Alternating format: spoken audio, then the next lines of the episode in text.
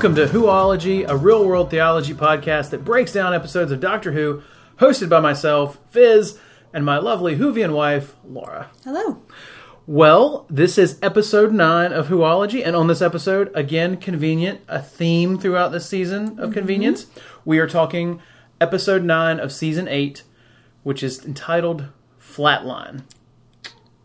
Well, on this episode, we have, I guess, an adventure that to me harkens back to older episodes of Doctor Who. And I say older, I don't obviously mean what it's being referred to as classic Doctor Who. I, I would talk about uh, like maybe Eccleston or Tennant episodes, almost like a standalone monster, and the monster is actually part of the threat.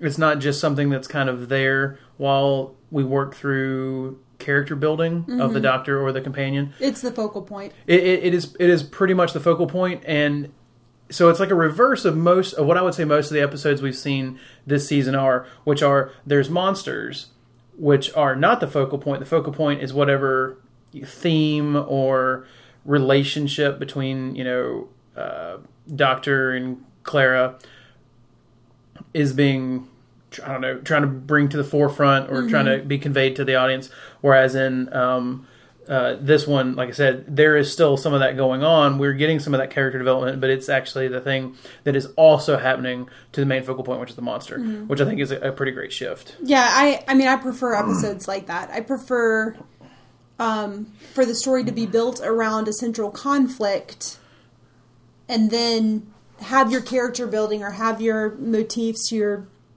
uh, your themes come into play because like surround that story rather than it being flipped like you said.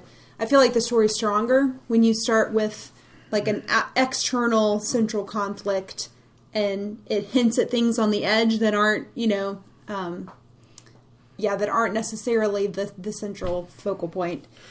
Well, I think it also doesn't kind of serve things up to us. I don't want to say as if we're stupid, but it's a natural progression of understanding characters through their surrounding environments as opposed to feeling that we're supposed to be spoon fed some type of something. This is how I'm feeling right now. Yeah. This And- is what this makes me Yeah, feel. and I don't and uh, don't get me wrong. I really enjoy the occasional, like the the monster is the or the the dangerous situation is the secondary story.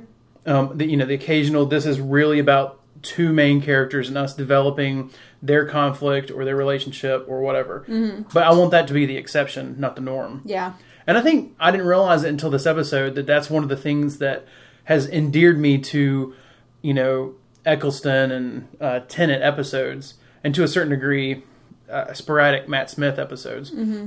So, with that in mind, I guess that does kind of talk about what we've hinted at since Steven Moffat has taken over. He has such very straightforward themes that it's almost undeniable that he's trying to do something very blatant. And ri- and the story is being written maybe around that. Yeah. Um, you know, which is, I I mean, I'm glad that there's a thread that ties everything together. I think that's cool, and it's really hard to do over a long season. But um, I just feel like the writers that I really enjoy are the ones who can make that so seamless, who can make it happen without you realizing it's happening.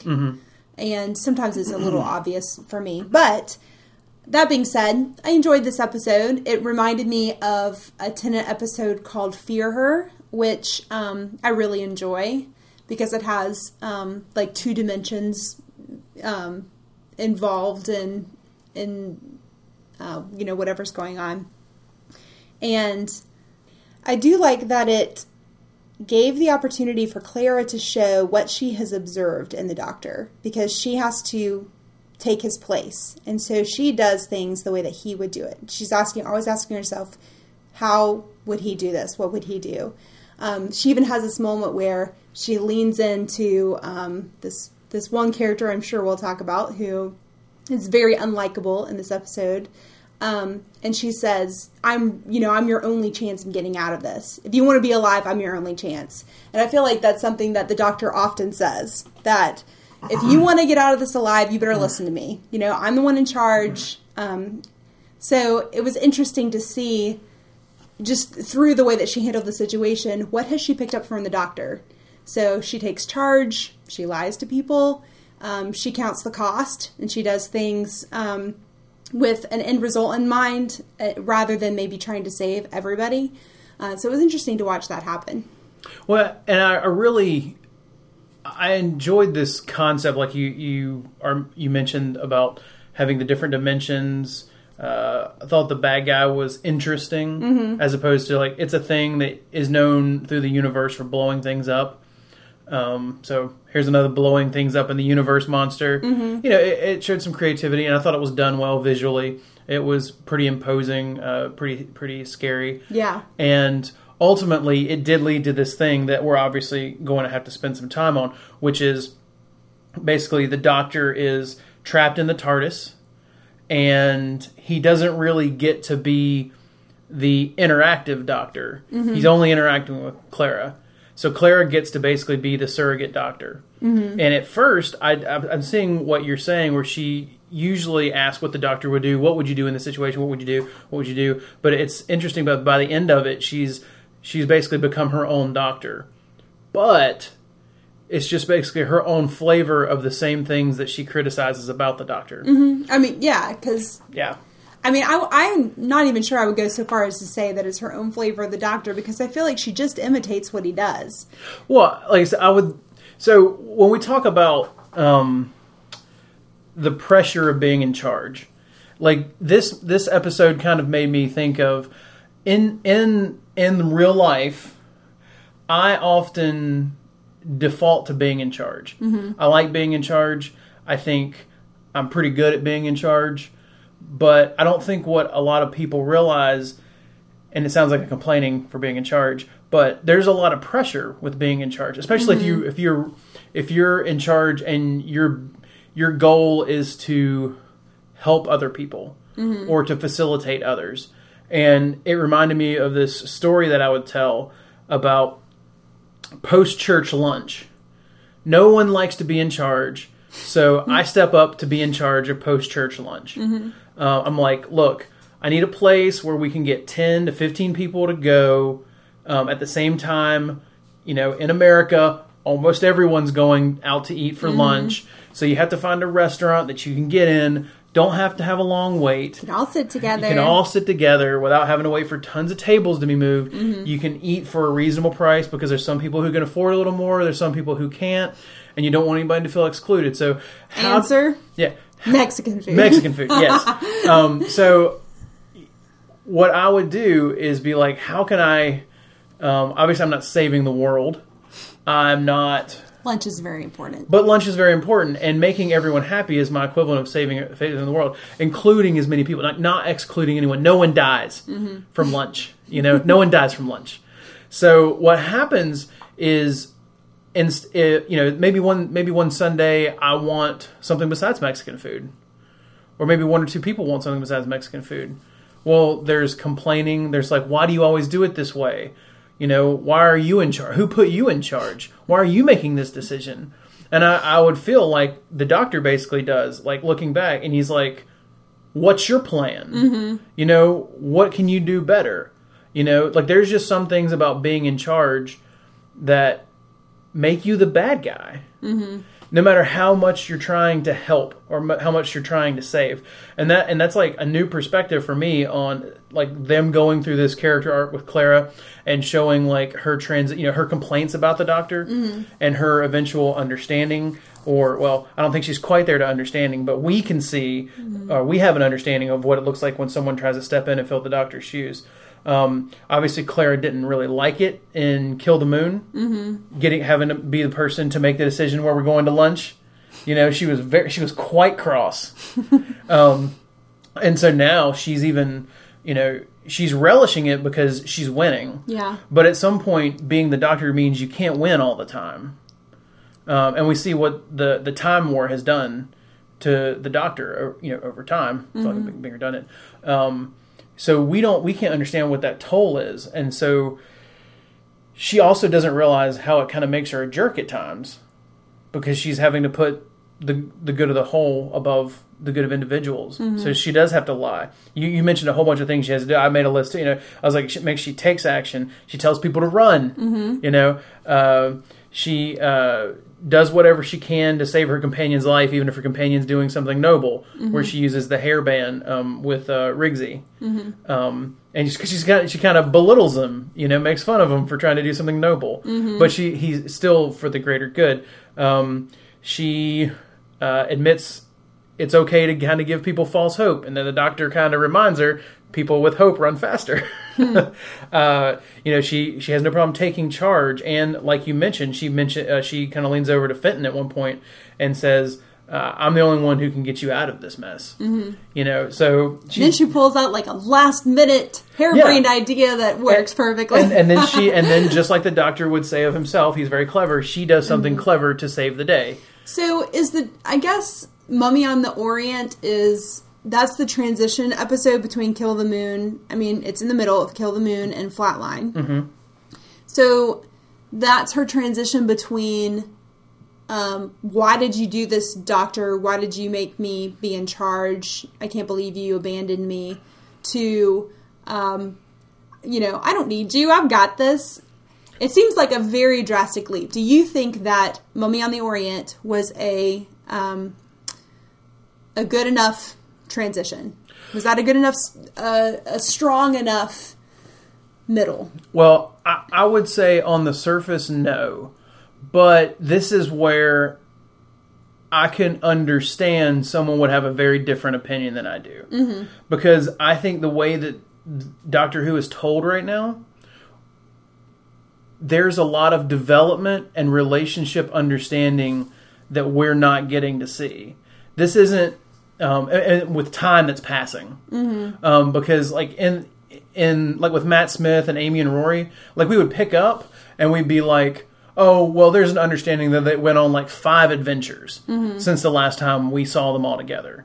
You know, and some of them were fun. Some of them, oh man, they did this da- dangerous, crazy thing that they mentioned off camera. But none of those things were developing the re- relationships between or uh, you know fostering conflict typically with all those people or if they did we got to be along for the conflict ride Right. From beginning to end. Yeah. There was no like yeah, I see what you're saying. Yeah. Like in these episodes it feels like there's a lapse of time in the middle of this emotional turmoil, this relation relational angst that we're not seeing. We don't see when he and Clara make up so that she's mm-hmm. back on the TARDIS and we don't really see her I mean, I guess um, I might need to watch the end of Mummy again uh, to see really how true this is, but I can't remember off the top of my head really a, a time where she really grapples with I was wrong about this, you know? oh yeah i think we missed the the i was wrong with it Mm-hmm. I, I think where it where i could like i said where i understand people who think it is a good transition or think it is enough of a transition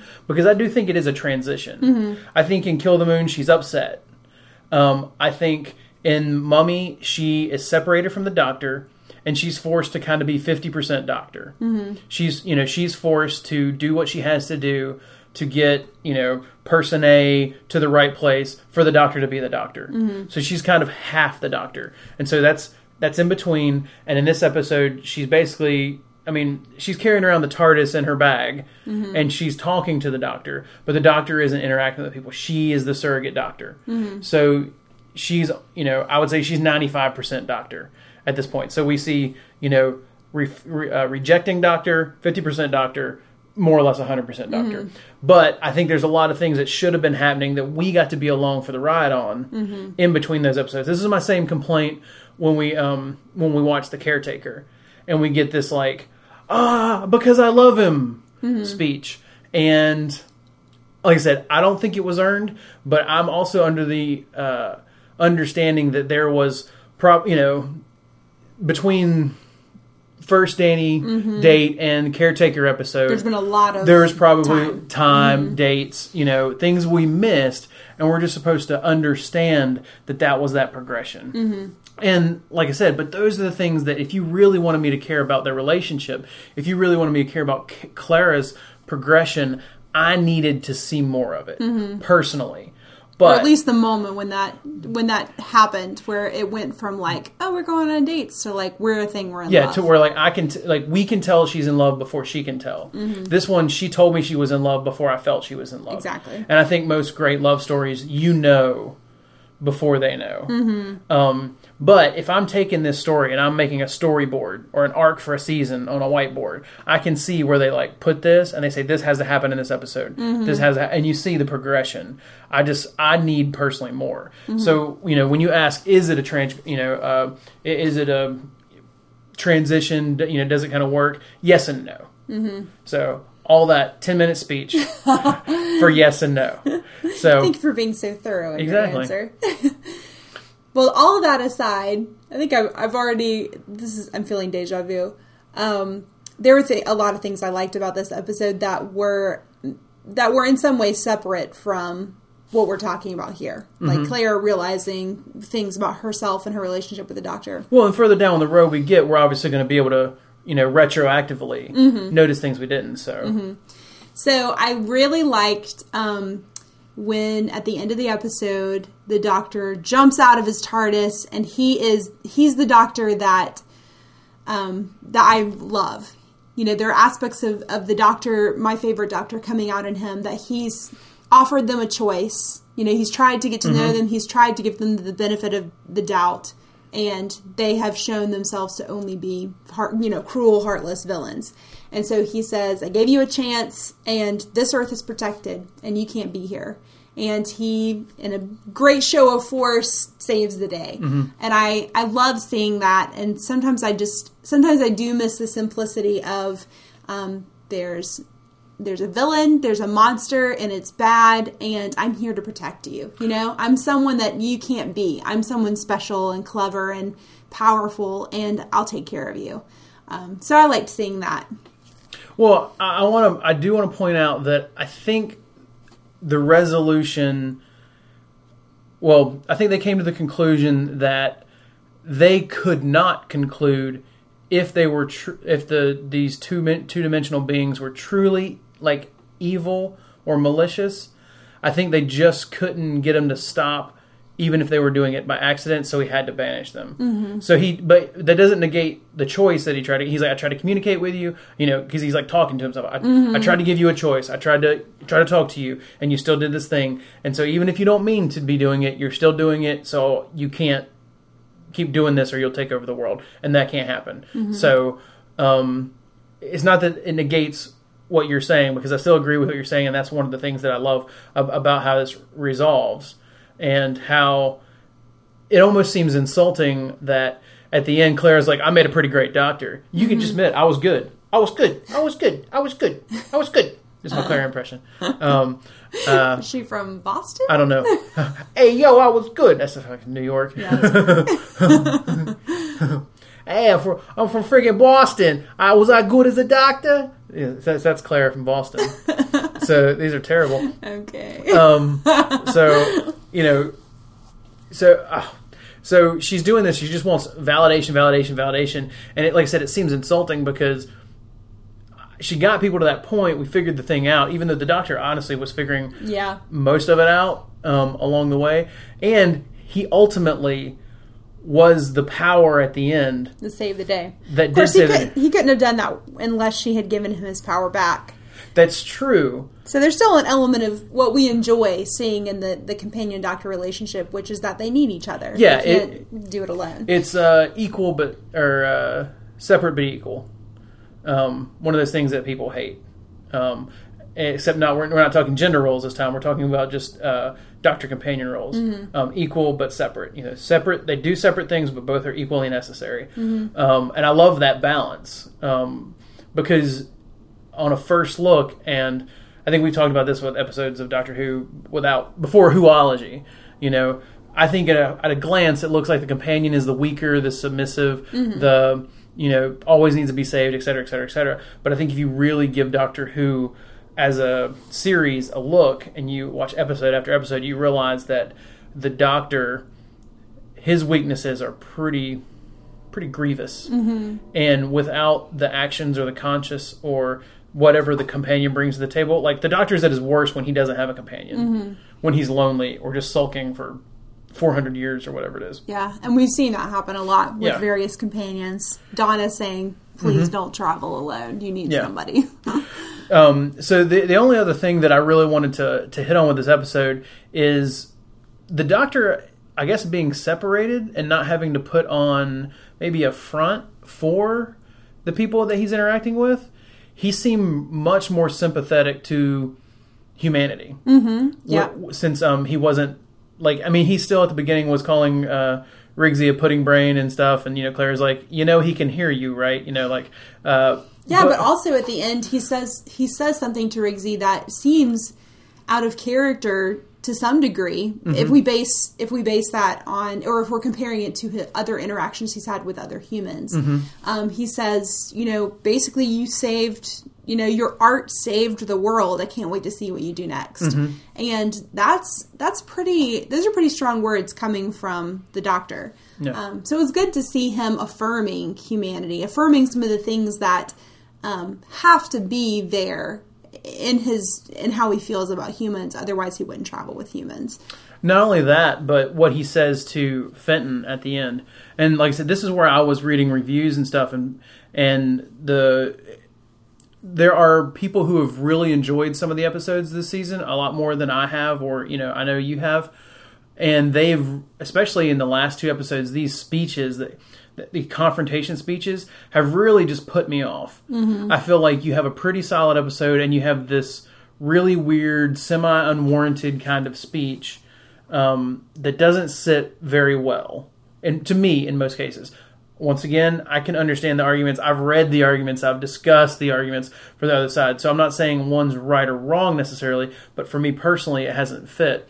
And this one, I thought was the most earned and best kind of wrap up speech. Um, when you, you know he has something to say to Fenton and he has something to say to Rigsy, and then he has that kind of like you're not all that and a bag of chips, Miss Dr. Clara, you know, uh, speech. And so when he, when he says this thing to Fenton, uh, uh, well, actually, when Fenton walks off and he kind of, uh, the doctor implies that maybe the wrong people lived.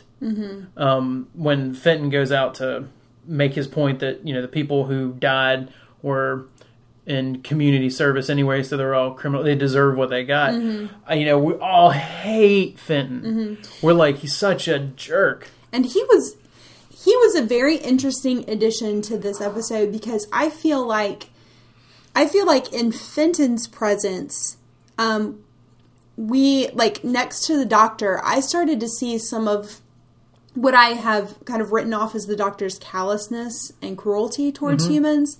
And next to Fenton's and the way that mm-hmm. Fenton views humanity, I was beginning to see that the, the way that the that the doctor views humanity maybe isn't cruel, but it's just honest. Mm-hmm. You know that this is true about you guys, and um, this is true about your race, about your culture. This is true about the situation that I can't save everybody.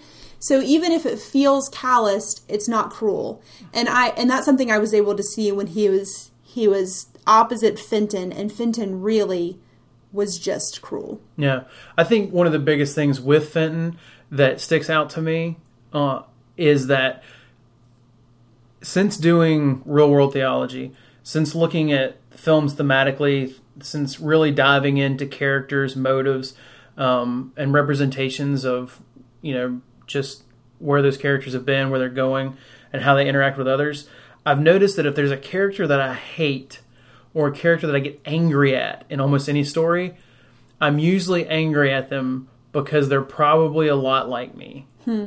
Um, and when I say me, I do mean me personally, but I also mean like us Yeah. as humanity. And I think that as much as we hate Fenton, like I like I couldn't remember what his title was, and we talked about this before the show, so I just put Fenton, the a hole. You know, like that was going to remind me who he That's is. the qualifier. He's the a hole. Um, so the problem with that is his his view is there are people who were not as good. Um, they deserve to die because they did something wrong or dumb, and basically he thinks he's better than them. So he has his he has created a morality. He's created um, a, a system of justice, and he has conveniently placed him to- at himself at the top of the pecking order. And while I would venture to say that not many of the people I know are that blatant, I think we all do that. And I think um, our belief system points out that we do that. We make idols, we judge others, we pride ourselves and take pride in things that we have no business taking pride in. Um, almost anything we do, you know, uh, I like Pepsi, you like Coke, so obviously I'm better than you. You know, I I use Mac products, you use Windows products. I'm obviously better than you. You deserve to die. You know, um, and while that's a joke, I've I mean I've heard people say pretty ridiculous things. You know, Yeah. you like this sports ball team, I like this sports ball team. Why wish you could die? I would have never said anything like that. Never, Never, but um, Never hypo- heard you say hypothetically. so, That's um. Oh, are you? well, I gonna was saying, say so I think that's human nature, and I, I think we all hate him. But honestly, if we really reflect on it, we can identify with him. I think we don't want to, but we should. Yeah. Well, I I really like um, the. I also like the comparison or the juxtaposition of Rigsy and Fenton because Fenton is the rule follower who says if the council doesn't approve it, you know, we're not going to let it be here. And Rigsy is the one who's doing um, community service because he's not a rule follower. And But he's a carer. Yeah, and he and, and Fenton. Um, oh gosh, I just lost what I was going to say. Um, Fenton has no imagination, which they they, They point out. point out because yeah, they say you have to be, have completely no imagination to not to not be fooled by the um, psychic paper. And clearly, Rigsy has an incredible imagination, and he's incredibly artful. Mm-hmm. And I really like, I love the like the bringing in of that kind of art. Um, it's very pure and a, a really um, just a really pure expression of self and i love how they kind of included that in the way that the creature started becoming 3d the look was really cool um, but anyway the the art itself is a little bit beyond the point that i'm trying to say um, Rigsy was maybe a representation of some of the qualities that we can have. He's, you know, he's heroic. He's willing to sacrifice himself. Um, and Fenton is pretty much only care, you know, only cares about himself. So even though we we should be able to identify with some of the aspects of Fenton, I think we should also, or we could also be able to identify with things that Rigsy um, represents the, Yeah. the better of humanity. And you can see the way that, um, and sometimes, you know, in Doctor Who, we get our impression of um, what is good and bad based on what the Doctor condones and what he condemns. And we see at the end how clearly how he feels about Fenton and how he feels about Rigsy. Um, so maybe that's the kind of human that he's he's wanting to be with. That he's you know that makes him want to travel with humans. Well, I think if we weren't running out of time, we could explore it further. But I think that shows that though we enjoyed this episode, you know, I don't think we think it was like one of the best episodes ever, but it was enjoyable. There was a lot just packed in this episode of mm-hmm. this average feeling episode. And so we do encourage you to continue talking, but we want to quickly, very quickly, talk about some things we didn't like about the episode. What what what kind of stuck with you? What Uh, off the top of my head, since we're running out of time, the only thing that comes to mind is that Clara answered the phone when Danny called, and she didn't. She answered at the worst possible time. There's no reason why she should have answered the phone at that time and not sent it to voicemail like she does at the end. yeah. Um, and it was just ridiculous because she's telling him these lies like she has before that are stupid and make no sense, and there's no way he's going to believe them. So why is she doing it? Yeah. It just felt like a plot device to reveal to the doctor that he, she was lying to the doctor. Or did she want the doctor to know? No, that was actually my dislike too. I was Yeah. like, this is this is ridiculous. Like you're swinging from this conveniently, you know, hanging chair in this room, and why would why would you answer the phone? Like, in what? Like you're supposed to be smart. Yeah. Like that. That's not even.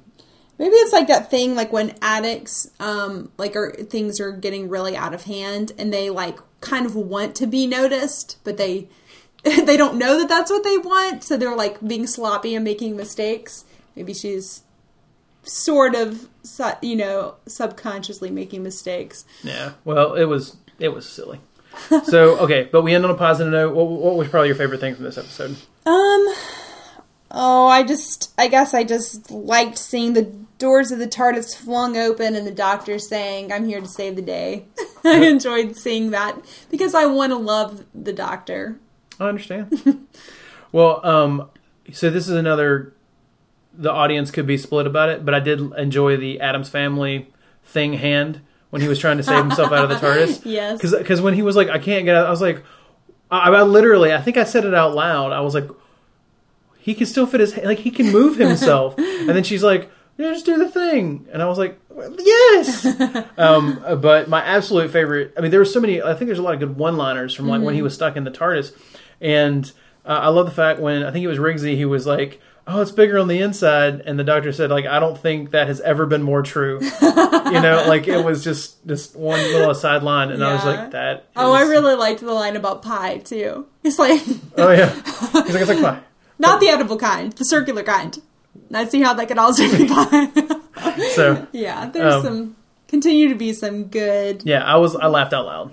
good humor here. So um, we want you to continue this conversation with us. Uh, like I said, we just want to not make this run too long. So uh, if you have comments, questions, go to realworldtheology.com slash whoology or just go to Real World Theology, find these episodes, uh, comment at the bottom of them, let us know what we missed. Let us know if you basically are in that other camp that disagrees with me on everything. Because I'm fine with that. Like I said, I've I've had some of these conversations. I've read some of these things. Laura and I both have, and um, we don't disparage either of them. Um, we just, like I said, we just love talking about Doctor Who um, and what people are getting from it, and that's the beauty of uh, that's the beauty of Who. It doesn't have to be just one thing. Yeah. Um, there's there's lots of things there. It's versatile. Um, It's versatile. So uh, check out the show, review it on iTunes, uh, download it, subscribe to the podcast, uh, get it from our website. Check out Real World Theology um, over at the website. And I would say that if you like our theme song, it was written and recorded by Sindar and Relic. You can find more about Sindar and Relic at soundcloud.com slash Sindar and Relic. And until next time, we are reminding you to always take a banana to the party. Cheers.